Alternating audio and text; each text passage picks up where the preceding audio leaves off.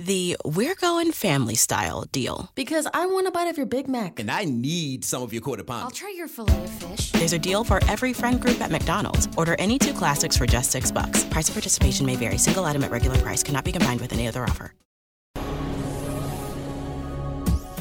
This is the X Zone Broadcast Network, broadcasting worldwide on broadcast affiliates and satellite program providers, including CNN Broadcast Network, Sirius Satellite Network, Star Media, Good News Radio Network, Angel Broadcast Network, Wiki Broadcast Network, and WPBN TV. For more information on the X Zone Broadcast Network, visit us at www.xzbn.net.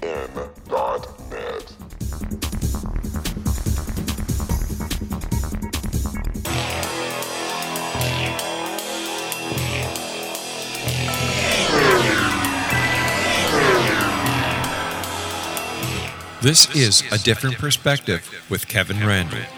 A retired U.S. Lieutenant Colonel, Kevin Randle has been studying UFOs for nearly 50 years. Kevin has investigated some of the most famous UFO cases in the world and has been consulted for dozens of documentaries about UFOs. Considered one of the leading experts into the Roswell UFO crash of 1947, Kevin has written more than 25 books about UFOs, including the recently published Roswell in the 21st Century. Now, here is the host of A Different Perspective, Kevin Randle.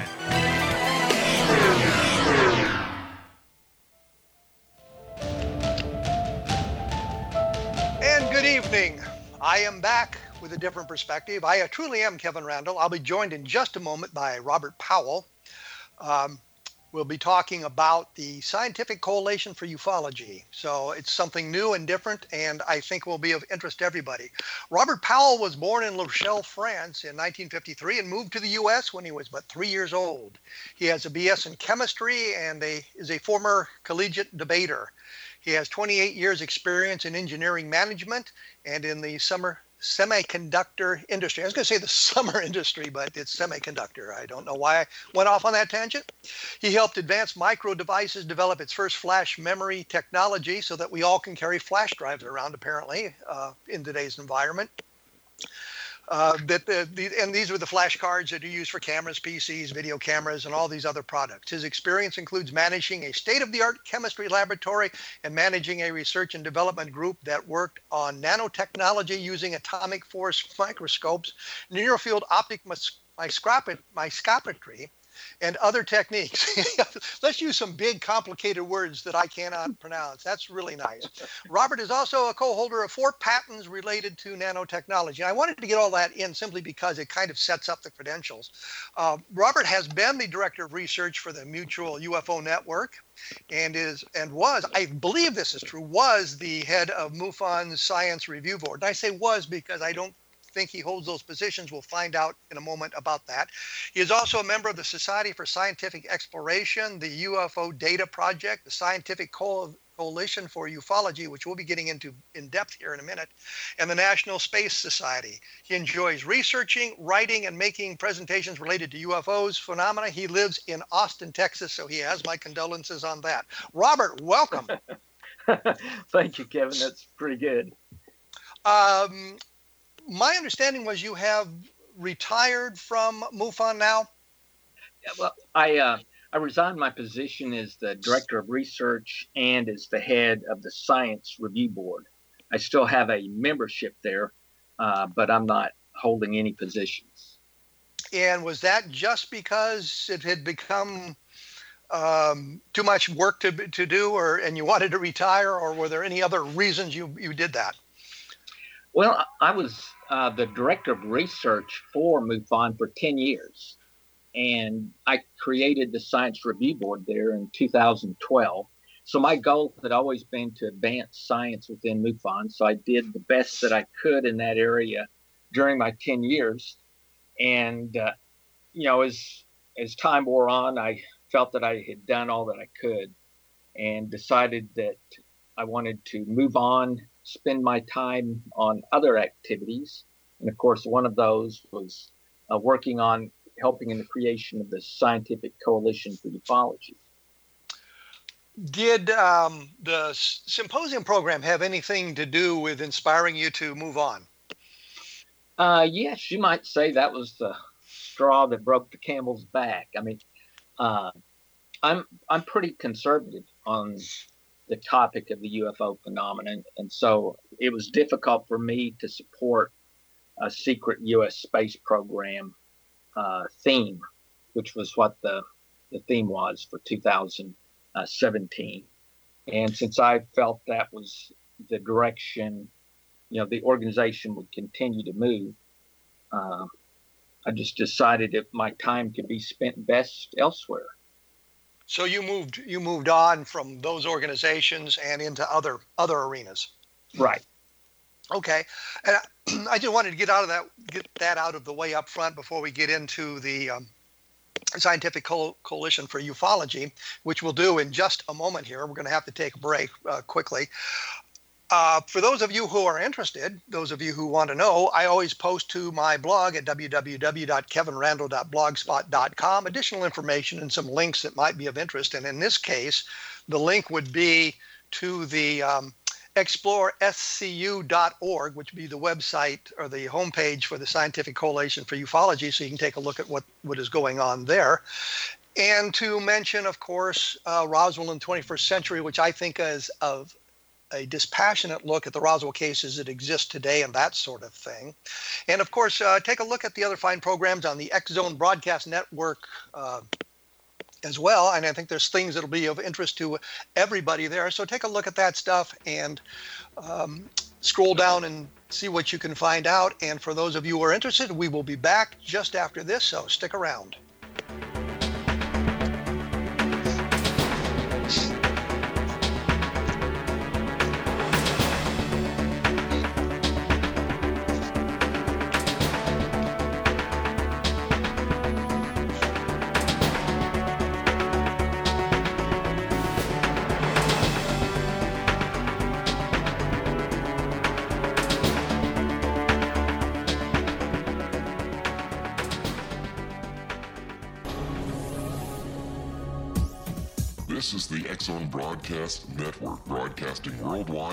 Broadcast affiliates and satellite program providers, including CNN Broadcast Network, Sirius Satellite Network, Star Media, Good News Radio Network, Angel Broadcast Network, Wiki Broadcast Network, and WPBN TV. For more information on the X Zone Broadcast Network, visit us at www.xzbn.net.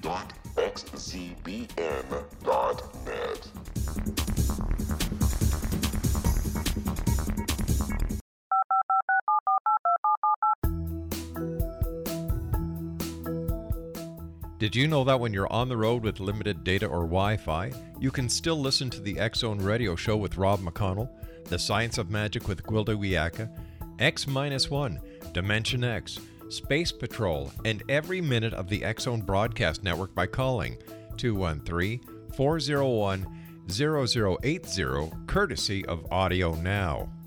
No smartphone, app, or internet needed. It saves your data plan and it's free if you have unlimited minutes.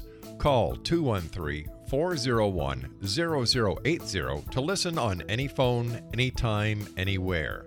Remember 213 401 0080 for the best of the paranormal, parapsychology, and sci fi radio programming anywhere 24 7 365.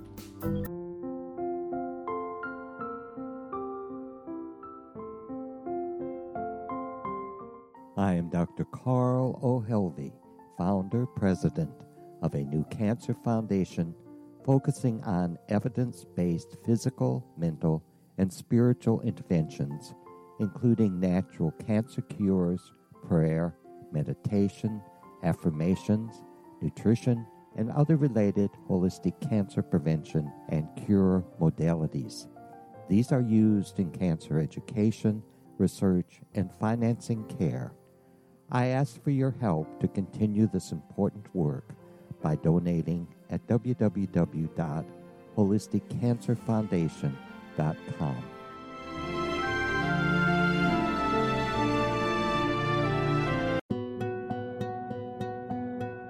Is it science or is it magic?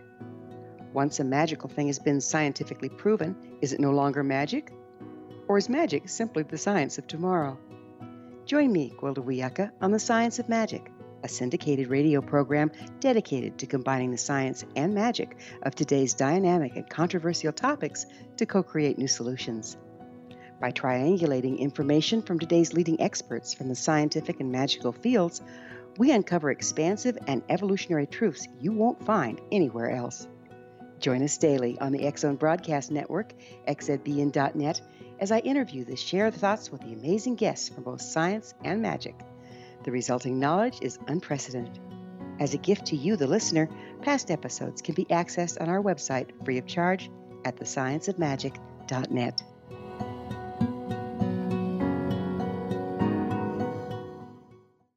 Little children aren't the only ones afraid of the dark. Millions of soldiers return from war zones with PTSD, anger, frustration, fear, and loneliness, much of which surfaces during the darkness of the night. You have the chance to change the lives of these American heroes. Songs and Stories for Soldiers.us provides free MP3 players for these men and women. With a list of 3 million songs in 16 different styles, 100,000 audiobooks, and 30,000 old time radio programs, every veteran can find something to soothe and comfort them at no cost. All our players contain an 8 hour audio program designed to help veterans fall asleep. With 1,500 plus vets now participating, it's our goal to deliver 10,000 audio players this year. Go to our website at songsandstoriesforsoldiers.us. Help us help a veteran make it through the night.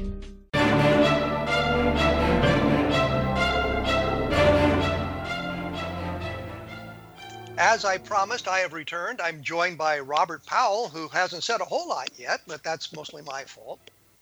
And as we were going going to break there, my, my clock faded out on me, so I kind of lost my train of thought, so I meandered into the break. Uh, so you'll just have to excuse that because these things happen.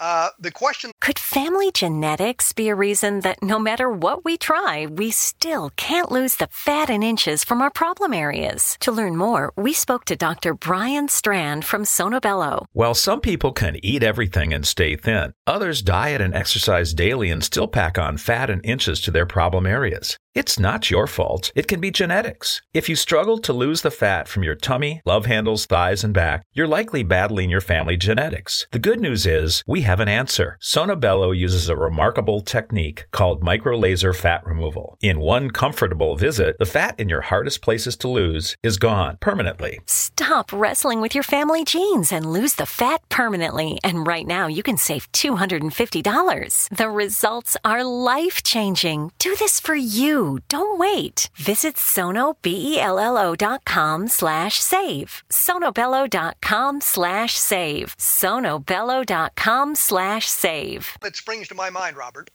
is um, this uh, scientific coalition for ufology. And I should be upfront. I am an affiliate member of the organization. Um, so it's it's not that I was unaware of these these things going on in the background, and I sort of have a rooting interest uh, in the organization as well. So I wanted to do that in the interest of full disclosure and transparency. How long has this idea for the scientific co- coalition been bubbling around in the background? Well, in, in terms of the idea for creating an organization, uh, not that long, probably June or July of this year. Uh, it may have been bubbling in the background of my head for maybe six months longer than that. And we, we began creating the organization in August of this year. So it's brand new, as essence in essence. Yes, it's still in the development stage. Did you talk to others in the field? And I'm thinking of people like Mike Swords, for example, or Peter Sturrock, who are well known inside the UFO community, but maybe not well known outside. But uh, uh, Dr. Swords, of course, was a, a professor at, um, I forget the university in Michigan he was at. Correct. And, uh, and, and uh, uh, Dr. Sturrock, Sturrock, Sturrock is also um, a, a scientist they've been, I guess, advocating for an upgrade in the quality of research in ufology. Um, were you in consult consultation with them uh, about this and, and talk to them, or were there other people you talked to about getting the organization rolling?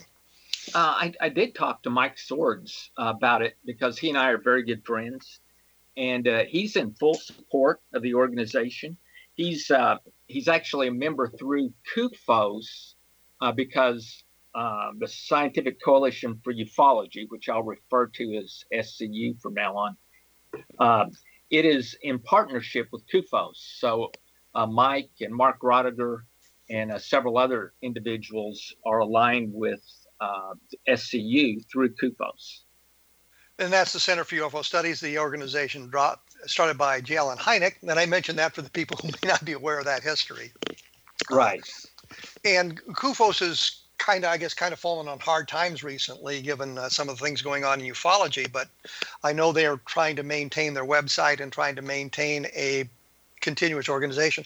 How about the Fund for UFO Research? Are there any are people who are involved with that uh, in in uh, uh SCU? Um, that's a good question, Kevin. I have not reached out to the uh, Fund for UFO Research, which I probably should.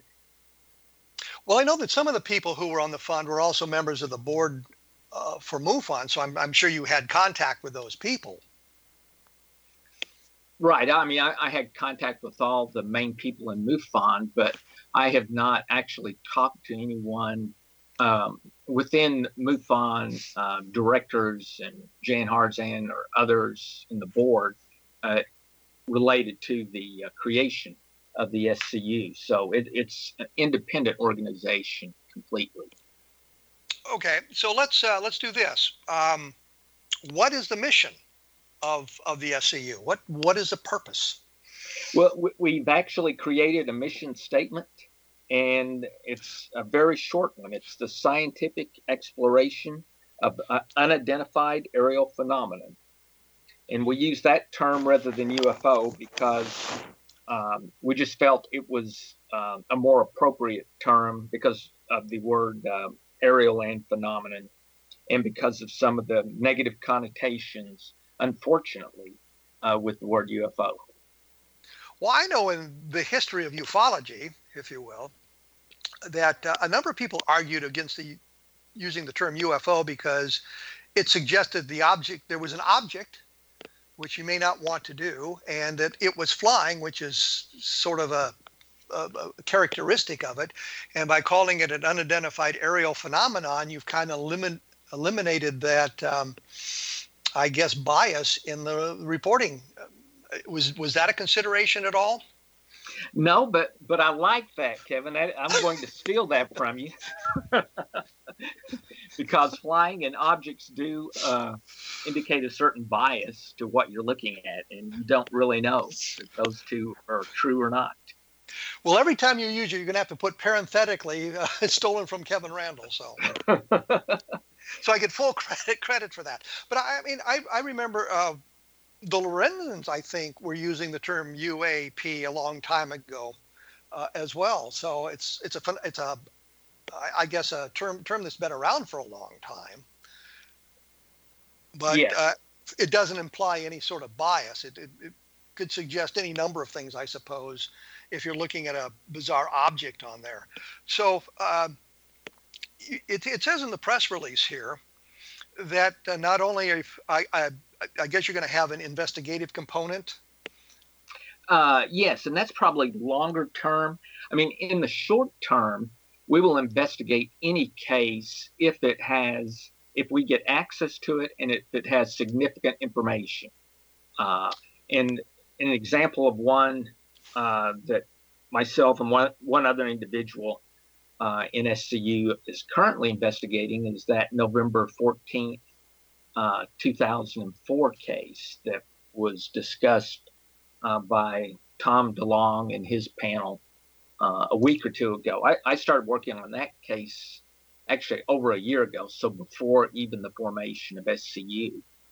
Give us the background of that 2004 case because I'm not sure everybody's going to be familiar with it. I, of course, by looking at what DeLonge was doing and all of that, I'm now familiar with the case. But give us a little background on that case.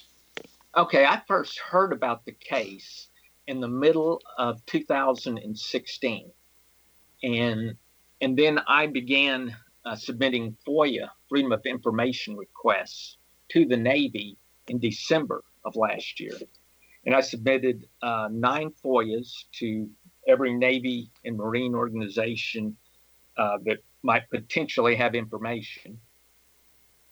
By about April of this year, I received replies back on all of my FOIAs but one, and all those re- replies were that they had no information on the case. And I, and I should back up a little bit and say for your audience what this case is about. It's yes, uh, please.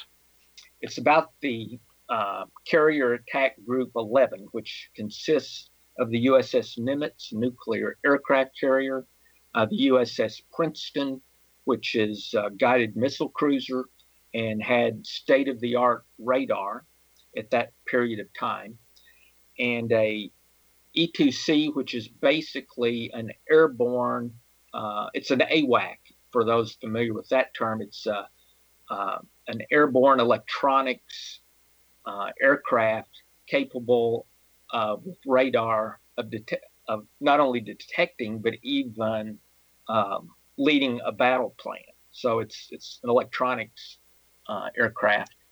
And then there were also four F-18 Super Hornets from the U.S. Navy involved, and one Marine uh, regular F-18 Hornet.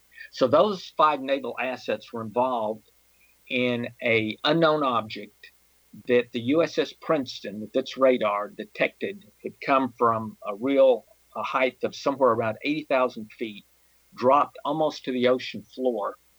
And my understanding you mean is, the sur- you mean the surface of the ocean, not the ocean floor. Right. You, thanks. Correct. surface of the ocean. I just wanted to make sure.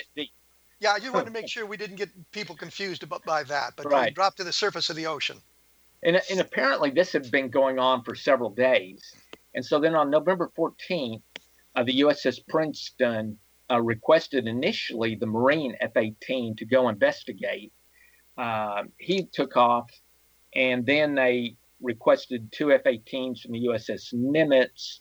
And so once those aircraft were in the air, they called the Marine F 18 off, um, you know, off that are. You, you, are you saying that the, the aircraft were scrambled to investigate this object spotted on radar? Correct. And okay. so the, the Princeton sent these aircraft to those coordinates. Now, from from what I understood, those the E2C normally would do that, but his radar was was not as as powerful as the Princeton's apparently because he said the image was coming and going, and the Princeton had a good lock on it, so it took over control of the F-18s all the way, and the the F-18 pilots uh, as they approached the coordinates given them by the uh, the Princeton, indicated that their radar had nothing on their radar as they approached the coordinates. But then, as they reached the coordinates, they made visual contact with, and it's not clear if it's one or two, what they described as a tic tac, kind of like those old candies that are long and oval shaped and white. So this was a, a white colored object shaped like a tic tac. And as the F 18s approached, um, the tic tac turned its nose towards the F 18. And as a side note, there's, there's no wings, there's no uh, jet engine, there's no type of method of propulsion that can be seen other than it turns towards the F 18. The F 18, uh, I guess, took this as potentially an aggressive move. And one F 18 went to higher altitude, and the other F 18 engaged the tic tac. By engaged, he did not have any ordnance on board. So um, it was more of uh, aerial engagement, and he was just trying to get behind the tic tac so he could see more about it. And well, let me let me say one thing. In, in fighter lingo, if the if somebody's coming at you, it's considered hostile unless you know for a fact that it's a friendly aircraft. So when the object moved toward the or turned toward the the fighter planes, they would their immediate assumption would be now it's hostile. Oh, okay. So and that's the way he reacted. Yes, and that makes perfect sense to me. And so the the uh, he's trying to do a maneuver where he gets behind the um, the object, but it's behind him, but it gets behind him, and uh, apparently these aerial maneuvers go on for a while, and then the tic tac just suddenly leaves at a high rate of speed, and the F-18s aren't able to keep up with it, so they just head back to the Nimitz. They're on the way back when the Princeton radios them again and says, uh, and the term, and you may be familiar with this one, Kevin, is CAP, which uh, when I looked it up means, I guess, the location where the Princeton had originally sent them to. And so it, um, Princeton calls the F 18 pilots and says he's back at the cap. And so the pilots reply, Well, we're low on fuel. We can't go back there and engage the target again. So, so we have to continue to the Nimitz, which they did. And then a uh, second pair of F 18s left the Nimitz to go to the target. And it's unclear. Well, let, let me let me interrupt here because we're sure. getting close to a break so I have to I have to take the break. We will come back and, and get the rest of the story out uh, about this particular sighting and how it affects not only the SCU but also uh, Tom DeLonge's organization that uh, announced just a couple of weeks ago uh, sort of a similar type mission and how all of this plays plays together at, at that time. As I say, there will be more information available at www.kevinrandle.blogspot.com. And, and I tell you that because we've actually solved a couple of cases by using the blog and the information that have been gathered on the programs and some of the illustrations, which makes it interesting. So we'll be back right after this, so please stick around.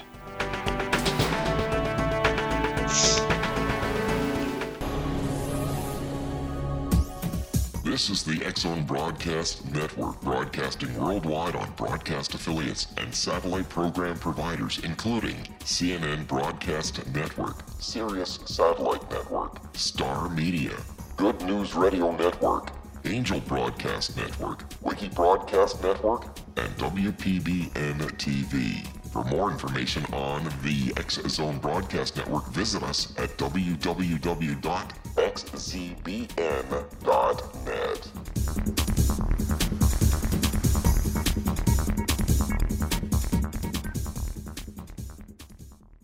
How would you like to be able to read other people's minds? Well, the next best thing is here. When you know how to read a person's name, you know how the person thinks, feels, and behaves. Each letter in our name holds a key to unlock our true essence. Our name contains both our gifts and challenges in this lifetime. Nemology science discovers personality secrets hidden in the placement of the letters of our names, including the first and last impression people remember about us. Sharon shows us how to interpret the arrangement of letters as outlined in her book, Know the Name, Know the Person. Sharon Lynn Wyeth created nemology science after 18 years of research and testing her theories and has supported thousands of people around the world in understanding themselves and others better. You'll enjoy Sharon's unique teachings as she shares her system to learn the gifts behind your given birth name. Even if you don't like your birth name, there are jewels in this book. If you're thinking of changing your name, ready to name your child, or wanting to get along better with others, this is the book for you. If you'd like to improve your relationships and change your life for the better, get the book today, Know the Name, Know the Person, or visit www.knowthename.com. That's www.knowthename.com.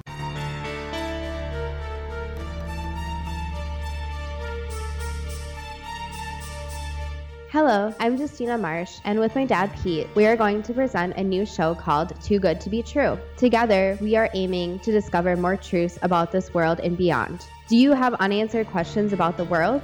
Do you ever wonder about aliens, conspiracy theories, or the universe? There are many shows discussing subjects such as pyramids or UFOs, but we want to relay this information based on our own research, including from spiritual means. Hopefully, listeners will be helped with their own beliefs and will appreciate the psychic insights that add to the previous research and information. We both look forward to sharing this insight and beginning this journey with our listeners. Visit xzbn.net for more information about when to listen.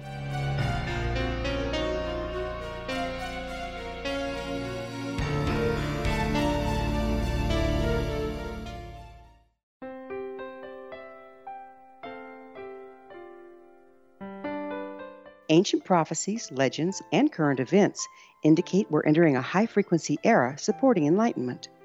During expansive times, old rules fail, necessitating access to the ever shifting currents of life for guidance. There's an ancient form of shamanism through which we can obtain the information we need.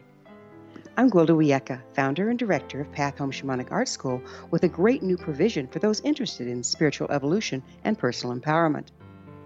Galactic Shamanism Art of the Ancients Key to Tomorrow is an upcoming series of leading edge online affordable classes designed to guide and support you and your family during these times of transition. Embrace the magic, empower your life. Study Galactic Shamanism at findyourpathhome.com.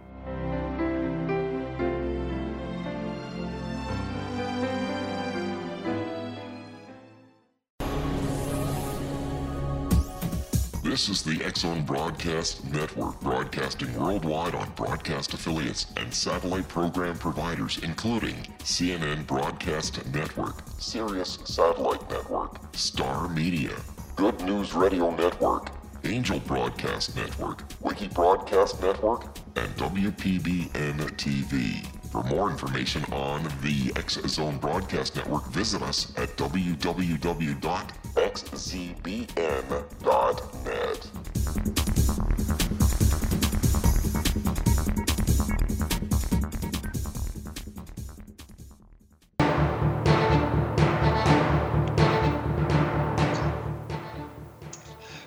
notice I don't make these things up. We are, in fact, back. I am joined with Robert Powell. By John, uh, Robert Powell, we're talking about the Scientific Coalition for Ufology, or as he calls it, the SCU.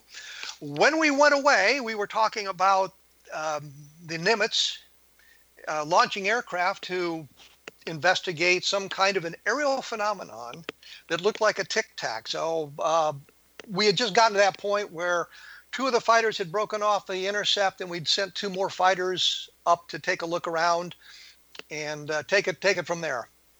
Okay, so uh, two more F-18s leave the Nimitz to engage the target. Now, what happened there is not clear because I don't have any information exactly, other than we know that a video was taken. It's not clear if the video was taken by the first two F-18s or the second two F-18s that engaged the target. I think it was the second pair that took the video, but that's not for certain.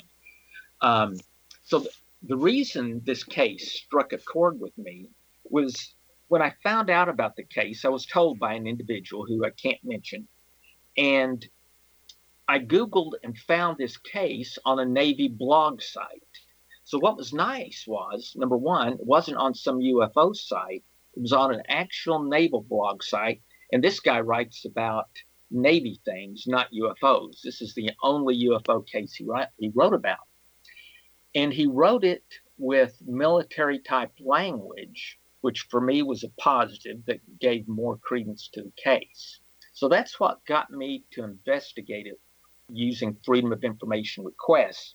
So now that your listeners have a feel for what happened, um, I'd also tell you that I've submitted these FOIAs. Online FOIAs, the response that came back from the Navy was, We have no information responsive to your request.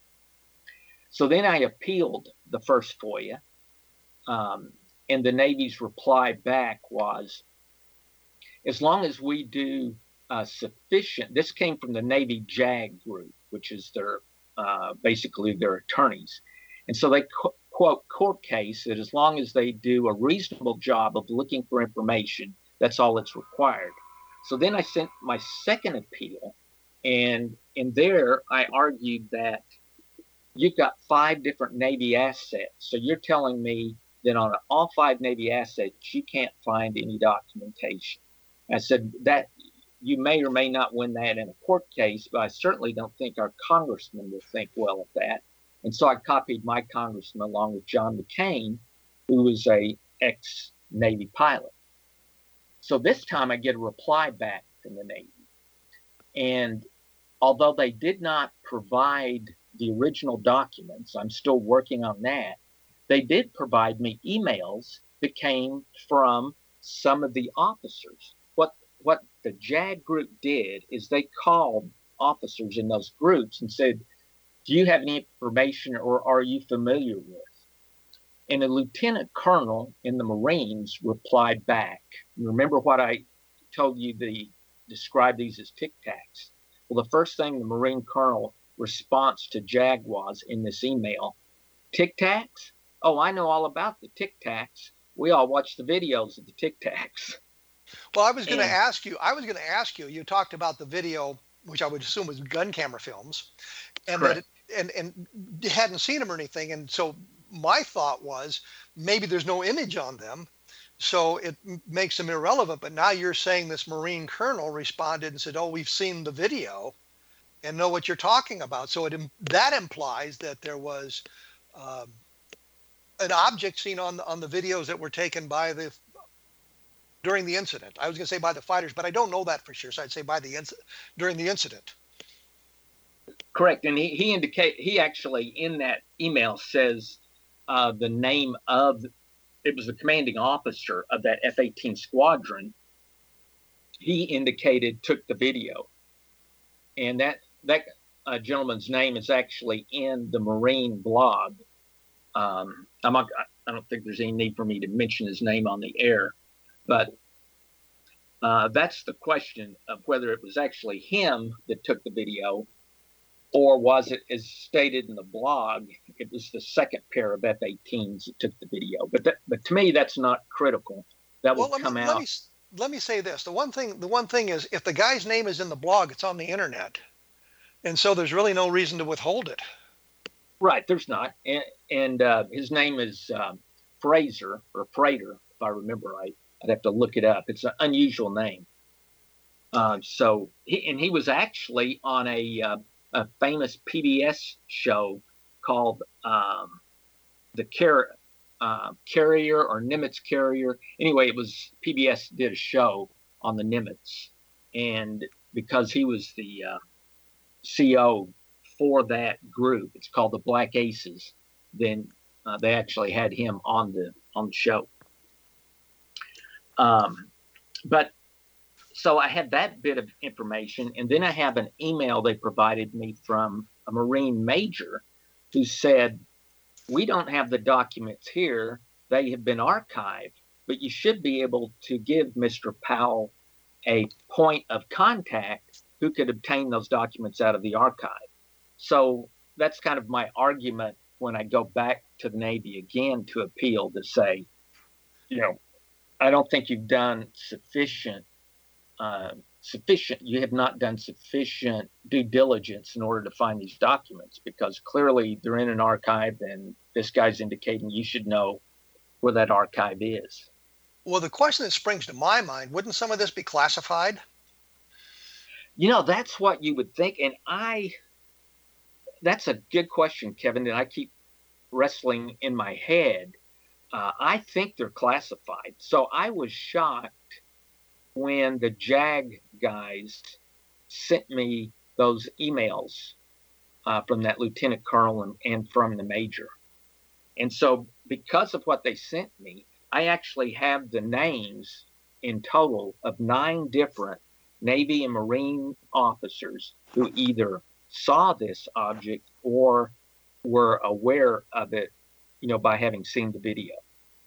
And and the, the, the response to your FOIA request is we have no documents that are um, relevant to your request. Your request, correct. They they didn't say we can either confirm or divide, deny that we have documents.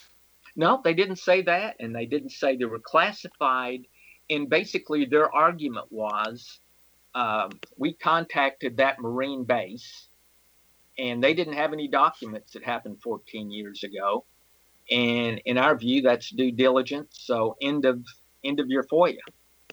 Well, and, and that's that, and that's something I'll say. I mean, having having worked in classified materials with the military, I know that there it, the information is perishable, and that uh, at some point it's destroyed if it's right. no longer relevant to your mission or what you're doing and there's there's nothing that says you need to hold on to it it is it is routinely destroyed so they may in fact not have had any specific documents relevant to your request but the documents would be either sent somewhere else um, and they, they wouldn't have them at that base, so that they may have been telling you the truth as best they could.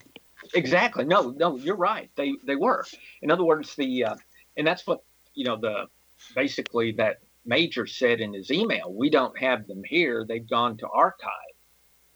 Um, so I think I agree with you, and that's basically what Jag was arguing.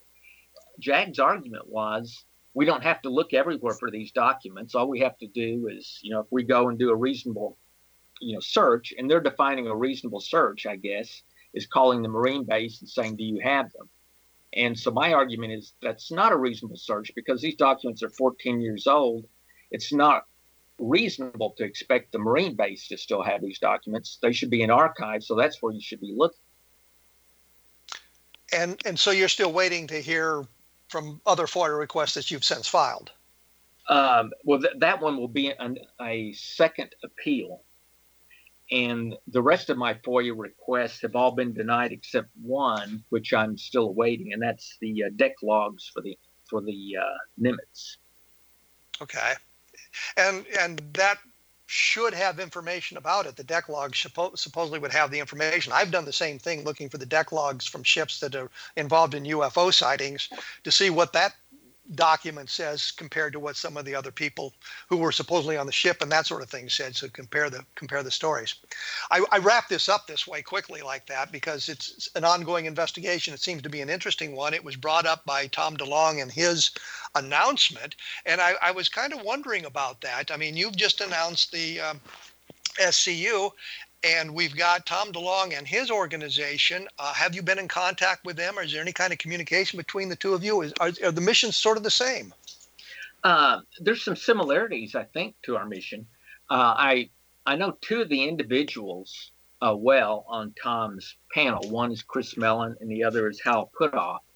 I have not talked to Hal uh, since uh, they launched that organization, but I have talked to Chris and one of the things that I'm wanting to do with uh, the investigation of this case aligns with something Chris wants to do, which is basically to get a large number of individuals to petition their congressman to basically request that the arm the Senate Armed Services Committee ask for a debriefing from the Navy on this particular incident. And in the debriefing, they can do that behind closed doors. So if there's any classified information, you know, that can be controlled.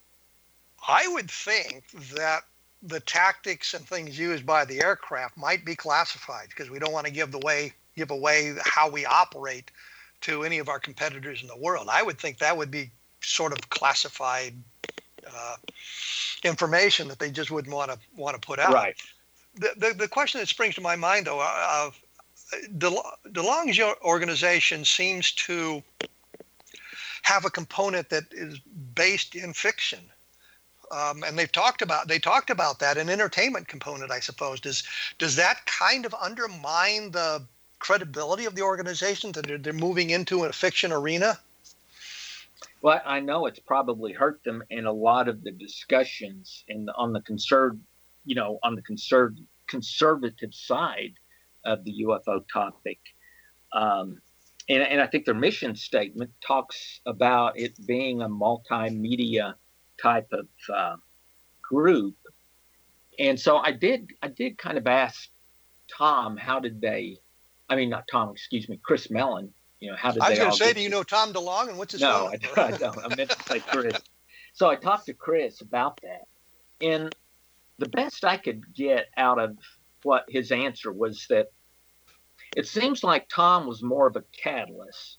And I think a lot of what attracted the other guys was the other individuals. I mean, their whole group. And, and Tom seems to be the person who happened to, you know, bring them together. Um, and my view is because, right, one of their objectives is to prove that UFOs are real. Well, mm-hmm. I, I, I think one of the problems I have, and I'm going to have to take a break here in a moment, is this entertainment aspect of it, and some of the things they've done in the past seem to undermine their credibility, and they may not have the scientific base that that we would want want to have. I looked at this when all this came out. And of course, there's an entry on my blog at www.kevinrandle.blogspot.com. Notice how cleverly I sandwiched that in there. Uh, for those of you who are interested in the Scientific Coalition for Ufology, as I say, the homepage is explorescu.org, and you might want to take a look at that to learn a little bit more about it. I'll put more stuff up uh, about this in uh, the next couple of days. The other thing I always try to mention, or should try to mention, the book Encounter in the Desert, which is looking at the Socorro UFO sighting. Um, some 50 years after the event, is now available. You might want to take a look at that to see what happened there. We've talked about that in the past. I will return with Robert Powell in just a moment, so stick around for the last segment. The Earth is under ever increasing pressure from untenable lifestyles and growing populations. Yet, viable answers seem in short supply. What if I told you there's an ancient form that can empower you to take charge of your life? What if your entire family could be enfolded and supported by life itself? Finding safe passage through challenging times. I'm Gwilda Wiyaka, founder and director of Path Home Shamanic Art School with great news an upcoming series of leading edge online affordable classes based in an ancient form of shamanism easily learned and used by your entire family. Galactic Shamanism, Art of the Ancients, Key to Tomorrow are a series of online adult and children's lessons instructing your entire family on natural law, how to cooperate with and be supported by the powers of the universe. Visit findyourpathhome.com to find these unique and powerful classes. This is the Zone Broadcast Network, broadcasting worldwide on broadcast affiliates and satellite program providers, including CNN Broadcast Network, Sirius Satellite Network, Star Media, Good News Radio Network, Angel Broadcast Network, Wiki Broadcast Network, and WPBN TV. For more information on the X Zone Broadcast Network, visit us at www.xzbn.net.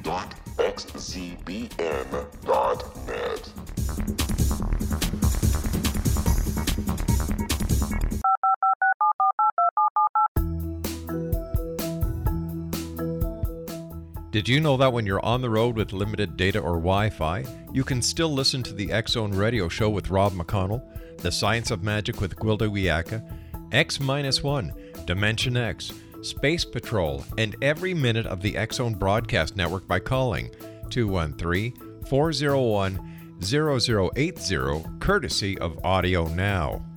No smartphone, app, or internet needed.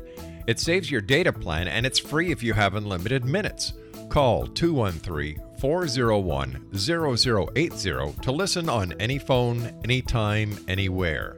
Remember 213 401 0080 for the best of the paranormal, parapsychology, and sci fi radio programming anywhere 24 7 365.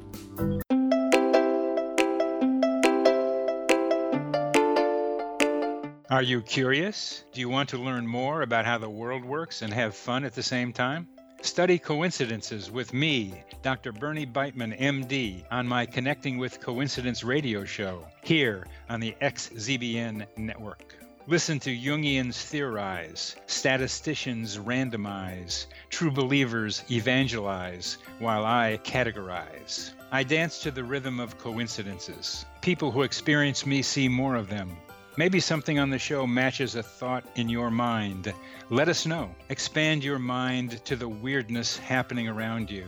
Synchronicity spoken here, there, and everywhere.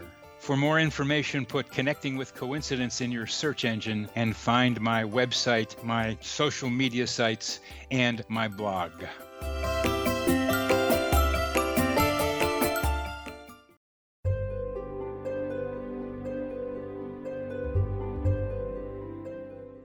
Is truth? Historically, we viewed things as either being true or false. Now, as we enter a more expansive era, we find the question is not, is it true, but rather, how true is it?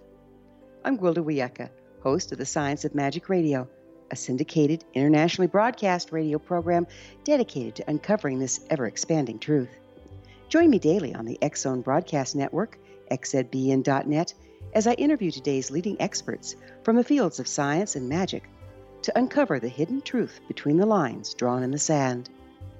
What we unearth in our discussions is not only amazing, but totally unprecedented. You won't want to miss a single episode. In service to our listeners, past episodes can always be found on our website with our compliments at thescienceofmagic.net.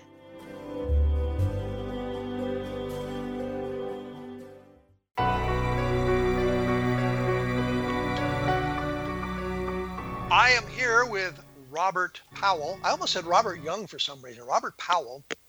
Uh, for the Scientific Coalition, Coalition for Ufology, SCU. Uh, the homepage is explorescu.org, so you can take a look at that and learn some more about it. We were talking about uh, uh Tom DeLonge and his organization and how it might affect the um, perception, I guess, of uh, SCU. Um, is that going to be a problem? Do you think? No, I don't. I don't think it will um, affect the perception of uh, SCU uh, in any way. Um, in in terms of DeLonge's organization, I, am personally willing to give them some time to just see what they're able to provide. I mean, if, if they can provide proof that the UFO phenomenon is real, I'm all for it all for it. Now, if you ask me to bet today, will they be able to do that? You know, I'm not sure how I would place my wagers, but I'm willing to wait uh, a reasonable period of time. Well, let me let me get really nasty here and ask a basic question. Uh, we fell down here. Um, hasn't this kind of been done before? Wasn't sort of the original mission of MUFON to do this, and wasn't that kind of what NICAP was going to do, and kind of what APRO was going to do, and kind of what uh, CUFOS was going to do? How is this going to be be different? Um, that I think that was always probably an objective of those organizations. Uh, I think maybe the difference in this group is the statements by um, the guy from the DoD and the guy from Skunkworks who indicated they had video and information that they could release from the government um, that would establish and, and you, UFOs. When you say the, the DOD guy, are you talking about Rich Hoffman? No, no, no. I'm sorry. I was talking about uh, uh, DeLonge's group. Oh, DeLonge's group. Okay. I, am sorry, I misunderstood, Kevin. Were you talking about the SCU or? Yes, yes. I was wondering I, the, the mission of the SCU sound sounds to me, and I, I mean, I mean, all for it. I, I, it's a great idea, but it seems to be that that has been tried before, and it seems to always get lost in other things. Uh, the, oh, okay. The, there's a little difference in the SCU. The the goal being because it's a more science driven organization with the membership being most scientists, which is similar to what the way CUFOS started off, right? Is we're trying to create an organization that other scientists can join and study the phenomena. Now, I'm not, I don't think we can say that we are necessarily going to prove that UFOs are real. Uh, and let me qualify that. I, in my personal opinion, I already believe that the UFO phenomenon is a physical phenomenon and is intelligently controlled. But you can't get that information from one single case. You get that by studying a broad history and a large number of cases to get to the conclusion I got to. Uh, let me let me interrupt here because I'm I'm getting short on time, and there's one thing I wanted wanted kind of cover. Sure. I think one of the one of the things you want to do is set up a peer review, which Correct. in scientific arenas, you know, if you submit an article to a scientific journal, there is a group of your peers, other scientists who are, I guess, uh, trained in that that discipline to review the article to make sure it makes scientific sense. That's one of the missions of SCU, isn't it? To set up a, a good, solid peer review? Yes, that's one of our missions. Uh, there would be, for example, if uh, someone submits a, a review on a particular case or a particular topic or subject, uh, what we will do is we'll put together uh, a panel of four to five individuals who will do a peer review of that paper. And within SCU already, we have individuals with backgrounds in astrophysics, microbiology, uh, geology, chemistry, uh, regular physics, electrical engineering, and so we will we will have someone in all of the basic sciences, and and in most cases more than one person. Well, the other thing that you, I mean, with the Nimitz story that we were talking about here ago, wouldn't it be good to have have a military officer review if, if there was a paper submitted that dealt with that subject, a military officer to understand how the military would have operated in that environment? Wouldn't that be a, an important person to have on the uh, peer review? Oh, yeah, absolutely. So, someone such as yourself, uh, or you know, one of the other one or two officers, you know, guys on the SCU that have uh, military officer experience. And I think well, you were a pilot, right? So you're. I was. You're... I, was a helicopter pilot, so it's not quite the same as being a fighter pilot, but some of the things overlap. Uh, we're dealing with flying around in the sky, but I, I was just thinking that there are subtleties in the military that may not be completely understood by those who have not served in the military or people in the civilian world that that a military officer might see and suggest, well, you know, this is why this happened this way, as opposed to some other thing going on. Right, right. And like, for example, uh, the guy that I'm working with on this particular case was a um, a captain in the Navy, and so he gives me, you know, he can give me some ideas on, um, you know, what to look for and and, and where to go. Uh, but but then once we finally complete this case, then uh, you know the peer review should have other individuals on the peer review team that are, that you know were not involved in the original investigation.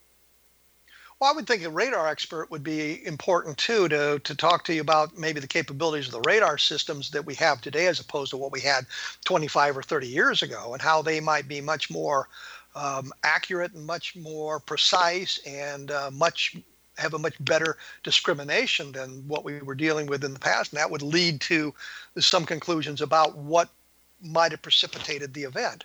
There were visual sightings of this object, if I'm correct. Visual sightings? Yes, that is correct. That's actually the, the first uh, way that the F 18 pilots uh, saw the object was visually. I, and I mentioned that because it wasn't really clear that there was visual sightings, even though we have video of the things. I want to make sure that people had seen it as well. Yeah, and, that, and that's where they got that term tic tac. To them, it looked like um, one to two tic tacs that were just sitting in the sky. So, uh, so there is a mechanism for peer review. Are is there going to be a publication associated with the organization, or are they going are they looking to publish in other scientific journals? Um, yes, we, we will want to publish in other scientific journals, and any case that we peer review. And I might add, uh, when we peer review something, it does not necessarily have need to be have been created by an SCU member. It could have been created by someone else who comes to the SCU. But at any rate, once we approve uh, an article, then we will post it on our website. So there is a mechanism for publication as well. Yes. So that we can and and can people suggest topics maybe that uh, you know I would like to see somebody do something on the Mantell case or uh, you know consolidate that information. Can, can people do that as well uh, by yeah, going ab- the? Absolutely. We we actually have you know an SCU Facebook site where we have these type of discussions, and one of the things, for example, that I know one of the guys uh, wants to discuss is identifying, for example, a, the top from 1940 seven to the modern era, and to basically have those cases reviewed by the entire uh, SCU membership. And and I, I think that's an excellent uh, idea. I just wonder if you can get a consensus on the top 20 cases. well, I, well, I think the way he's looking at it is there would be a, a ranking and rating, and then he's going to use statistics to, uh, and then he'll publish all this as to how he did it and then use statistics to to rank them. Uh, Robert, we're running close to the end of the program here. Um, so I want to thank you for taking your time to give us a little bit of information on the SCU, give us some information on the Nimitz carrier group sighting and what's going on. And I guess the world of the UAP, we're going to have to adjust our thinking into the world of the UAP. Uh, we the can web- still call it UFOs. I prefer flying saucer because then we know we're talking about alien spacecraft as opposed to some something unidentified in the air. That's just me. Uh, the website is explorescu.org. Uh, I will have more information about that. And Robert mentioned a Facebook page. I will try to get a link up to that on my uh, on my blog, so that'll be easy for people to, to, to find. But as I say, also it's explorescu.org. The blog, my blog is www.kevinrandle.blogspot.com. And the uh, latest book that I have done is called um, Encounter in the Desert. and I always want to say Contact in the Desert because I didn't invent the name of the book, but Encounter in the Desert, and it deals with the Lonnie Zamora sighting, which might be something, one of the top 20 cases that the SCU might want to take a look at because I've done an awful lot of research and discovered some information that wasn't available or was available but hasn't really been talked about. And, and, one of the things that, that kind of excites me is the fact that we've always thought of the Zamora case as single witness. And by going through the documentation in the Project Blue Book files, we found references to three people who'd called the police about seeing something in the sky minutes before Zamora called in and said uh, that he had seen the thing landed on the ground and get somebody out there to assist him. So I think that's an important thing to do. Uh, as I say, the book is Encounters in the Desert. It deals with the Lonnie Zamora sighting. It's on. It's available now at Amazon.com. Take a look at it rate it. It always helps if you give a review and, and, rate the book if you like it, especially if you like it.